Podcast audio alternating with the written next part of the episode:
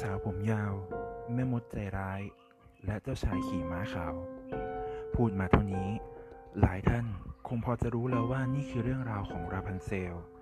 นิทานกริมที่ดังข้ามโลกจากตะวันตก มาสู่โลกตะวันออก และรวมถึงประเทศไทย หลายคนมองว่านี่คือนิทานทั่วไป เป็นเรื่องรักๆใคร่ๆทั่วไปเพียงเท่านั้นหรอวันนี้เราจะมาแกะความลับอย่างหนึ่ง ที่แฝงอยู่ในเรื่องราวของราพันเซลกันครับ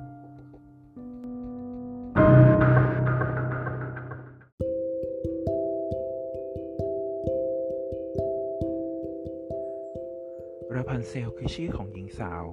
ที่ถูกแม่แท้ๆของตน ยื่นเป็นข้อเสนอให้แก่แม่มด เพื่อแลกเปลี่ยนกับหัวประกาศในตอนที่แม่ของเธอตั้งครรภ์และเกิดอยากกินขึ้นมา แม่มดขังราพันเซลเอาไว้ในหอคอยที่ไร้ประตู มีเพียงหน้าต่างบานเดียว แม่มดให้ราพันเซลไว้ผมยาว จากยอดหอคอยยาวลงไปถึงพื้น เพื่อที่เธอจะได้ปีนขึ้นลงหอคอย แต่ทว่าเจ้าชายองค์หนึ่ง บังเอิญมาพบเข้า และตกหลุมรักราพันเซลในที่สุด จึงหาทางพาเธอออกจากหอคอย ในจุดนี้เองที่เรื่องราวถูกเล่าต่อในหลายแง่มุม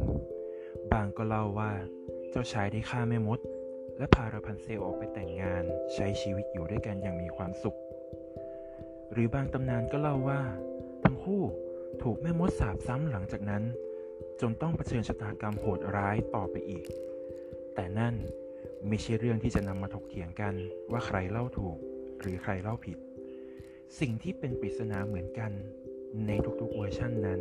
ควรจะเป็นคำถามที่ว่า หอคอยที่ราพันเซลถูกขังอยู่นั้น มีอะไรอยู่ภายในหอคอยกันแน่ทำไม จึงต้องไม่มีประตูทำไม ต้องใช้ผมยาวของราพันเซลในการปีนขึ้น ปีนลง วันนี้เราจะมาค้นหาปริศนาความลับของหอคอยหลังนั้นกันครับแล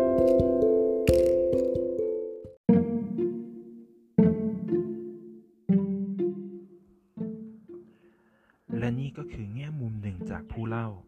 จากความสงสัยเล็กๆ ที่เกิดขึ้นหลังจากอ่านจบ เพียงเท่านี้ก็พูดได้ชัดเจนแล้วว่าราพันเซลไม่ใช่นิทานรักๆใคร่ๆประโลมโลก อย่างที่ใครหลายๆ คนเข้าใจ อย่างน้อย นิทานเรื่องนี้ก็ทำหน้าที่สะท้อนความเป็นอยู่ของผู้คน ผ่านสัญลักษณ์ คือหอคอย และตัวละครต่างๆ แล้วคุณผู้ฟังล่ะครับ คิดว่าหอคอยที่ราพันเซลถูกจองจำอยู่นั้น มีอะไรซ่อนอยู่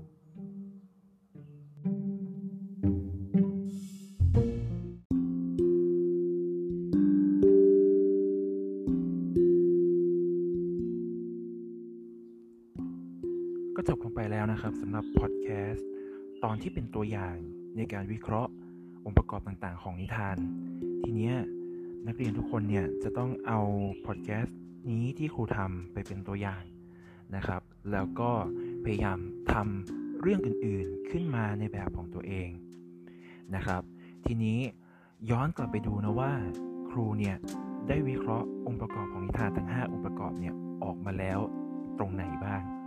องค์ประกอบที่ 1 สาระหรือธีมของเรื่องครับ อันนี้ครูจะขอยกไปรวมกับองค์ประกอบที่ 5 เลยนะ ก็คือคติชีวิตด้วย เพราะว่ามันก็คืออันเดียวกันนั่นแหละนะครับ 1 กับ 5 นี้ ถ้าเกิดว่าครูให้เราไปหาเองจากเรื่องราพันเซล มันเป็นอะไรที่ยากมากเลยใช่ไหมนะครับราพันเซลเนี่ยแทบจะไม่มีสาระอะไรให้เราเห็น แทบจะไม่มีข้อคิดอะไรที่มีประโยชน์กับชีวิตประจำวัน แต่ครูใช้วิธีการวิเคราะห์จากอีกองค์ประกอบหนึ่งก็คือฉากของเรื่อง ฉากของเรื่องที่ครูเลือกมาก็คือหอคอยนะครับ หอคอยเนี่ยมันเป็นปริศนามากเลย เราอ่านมาหลายครั้งแล้วเราอาจจะสงสัยกันบ้างหรือเปล่าก็ไม่รู้ว่า หอคอยมันมีอะไรทำไมแม่มดมันต้องปีนขึ้นไป แล้วทำไมมาถึงไม่มีประตูเข้าจากด้านล่างทำไมต้องปีนขึ้นผ่านผมของราพันเซลเท่านั้น เนี่ยเราก็ไม่รู้ เรื่องที่แต่งกันขึ้นมาว่า เอ๊ะ ขึ้นมาเพื่อจะตัดผมของราพันเซลไปขาย อันนั้น อันนั้นมันเป็นเรื่องที่แต่งเติมขึ้นมาทีหลังครับ แต่ในเวอร์ชั่นดั้งเดิมเนี่ยเขาไม่ได้เล่าไว้ ครูก็เลยหยิบเอาช่องว่างตรงเนี้ยมาวิเคราะห์ ว่าบนหอคอยนั้นเนี่ยมันน่าจะมี นัยยะมีความหมายอะไรอยู่กันแน่ แล้วครูก็ลองมาวิเคราะห์รวมกับองค์ประกอบอื่นๆ ก็คือตัวละคร เห็นไหมครูวิเคราะห์ไป 4 อย่างแล้วนะ 4 องค์ประกอบแล้วนะนะครับ องค์ประกอบแรกสาระถะนะ องค์ประกอบที่ 2 คติชีวิต องค์ประกอบที่ 3 ฉาก องค์ประกอบที่ 4 คือตัวละคร ตัวละครในแต่ละตัวมันจะมี มันจะมีสัญลักษณ์ที่สามารถเปรียบเทียบได้กับหลาย ๆ อย่าง ราพันเซลคือลูกสาวของครอบครัวที่ยากจนนะฮะแม่มดคือผู้ที่มีอำนาจ ส่วนเจ้าชายคือความร่ำรวยนะครับ เราลองดูว่าราบันเซลเนี่ยเขาได้รับการช่วยเหลือจากเจ้าชายใช่ไหมซึ่งเป็นความร่ำรวยทำให้เขาสามารถหนีพ้นจากอำนาจก็คือแม่มดไปได้นะฮะนั่นก็คือการเปรียบเทียบ นะครับ การสะท้อนโครงสร้างของสังคม สะท้อนความเป็นอยู่ของคนในสังคมออกมานั่นเอง เพราะฉะนั้นครูก็เลยหยิบยกตรงนี้กลายมาเป็นสาระถะแล้วก็กลายมาเป็นคติชีวิตของนิทานเรื่องราพันเซลเนี่ยนะครับไปในตัวเลยนะครับ ทีนี้ก็เหลืออยู่อีกองค์ประกอบหนึ่งใช่ไหมก็คือโครงเรื่องนะครับ โครงเรื่องเนี่ยครูก็ทำการใส่ลงไปในพอดแคสต์นี้แล้วด้วยการเล่าเรื่องย่อ นะฮะครูเล่าเรื่องย่อไปตั้งแต่เมื่อต้น EP เลยนะครับ เพราะฉะนั้นครูได้หยิบเอา 5 องค์ประกอบของนิทานเนี่ยใส่ลงไปครบหมดแล้ว โดยที่ครูไม่ได้แยกหัวข้อ ครูไม่ได้มาบอกให้พวกเราเห็นว่า 1 สาระถะคืออันนี้ 2 ตัวละครมีตัวนี้ตัวนี้ครูไม่ได้พูดเลย ถูกไหมนะครับ นี่แหละคือสิ่งที่เราจะต้องใช้ในการเรียบเรียง นะครับ ใช้ทักษะการเขียนของเราเองในการเรียบเรียงว่าเราจะทำยังไงดีนะ ให้ 5 ข้อนี้กลืนเป็นบทความเดียวกัน กลืนเป็นเรื่องเดียวกันนะครับอ่าโอเคนะนะครับ ใครที่ยังไม่เข้าใจวิธีการทำนะครับ ลองย้อนกลับไปฟังพอดแคสต์นี้ใหม่ ดู powerpoint ประกอบไปด้วยนะครับ แล้วก็ลองหัดทำด้วยตัวเองนะครับ หลังจากนี้ก็ขอให้นักเรียนทุกคนเนี่ยเลือก เรื่องนิทานนะครับ แล้วก็ทำพอดแคสต์ขึ้นมา 1 EP นะครับ ไม่จำกัดความยาวนะครูไม่จำกัดความยาว แต่ว่าขอให้มีองค์ประกอบทั้ง 5 นั้นนะครบอยู่ในพอดแคสต์เรื่องเดียวกัน แล้วก็ที่สำคัญอย่าลืมเกริ่น อย่าลืมสรุปนะครับ ครูได้เกริ่นไปแล้วนะครูเล่าแบบหญิงสาวผมยาวแม่มดใจร้ายเจ้าชายขี่ม้าขาวอย่างเงี้ย มันก็ทำให้คนอ่านเริ่มคิดตามแล้วว่าเอ๊ะนี่คือนิทานเรื่องอะไรนะอย่างเงี้ยนะครับ แล้วก็สรุปด้วยการทิ้งท้ายเป็นคำถามให้กับคนฟังว่า แล้วคนฟังล่ะ คิดว่าในหอคอยนั้นมีอะไรซ่อนอยู่กันแน่อันนี้ทิ้งคำถามไปให้เขาคบคิดทีหลังนะครับ นี่ก็คือวิธีการใส่เกริ่นนำและวิธีการใส่สรุปนะครับ พวกเราก็สามารถเอาวิธีการนี้ไปใส่ในพอดแคสต์ของพวกเราเองได้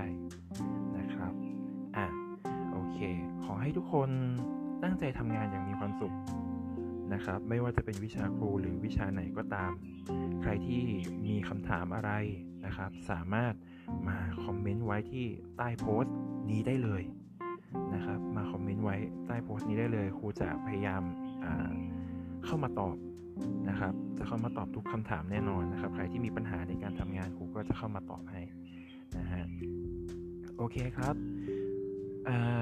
สำหรับกำหนดทรงนะครับครูได้แปะเอาไว้ในโพสต์แล้วนะครับ ส่งตามกำหนดเวลาเนาะแล้วเดี๋ยวเราก็จะมาฟังนะครับ มาให้คะแนนกันนะครับ แล้วก็เตรียมตัวสำหรับการที่จะวิเคราะห์เรื่องต่อไปนะครับสำหรับวันนี้ก็ขอลาไปเพียงเท่านี้แล้วกันนะฮะสวัสดีครับ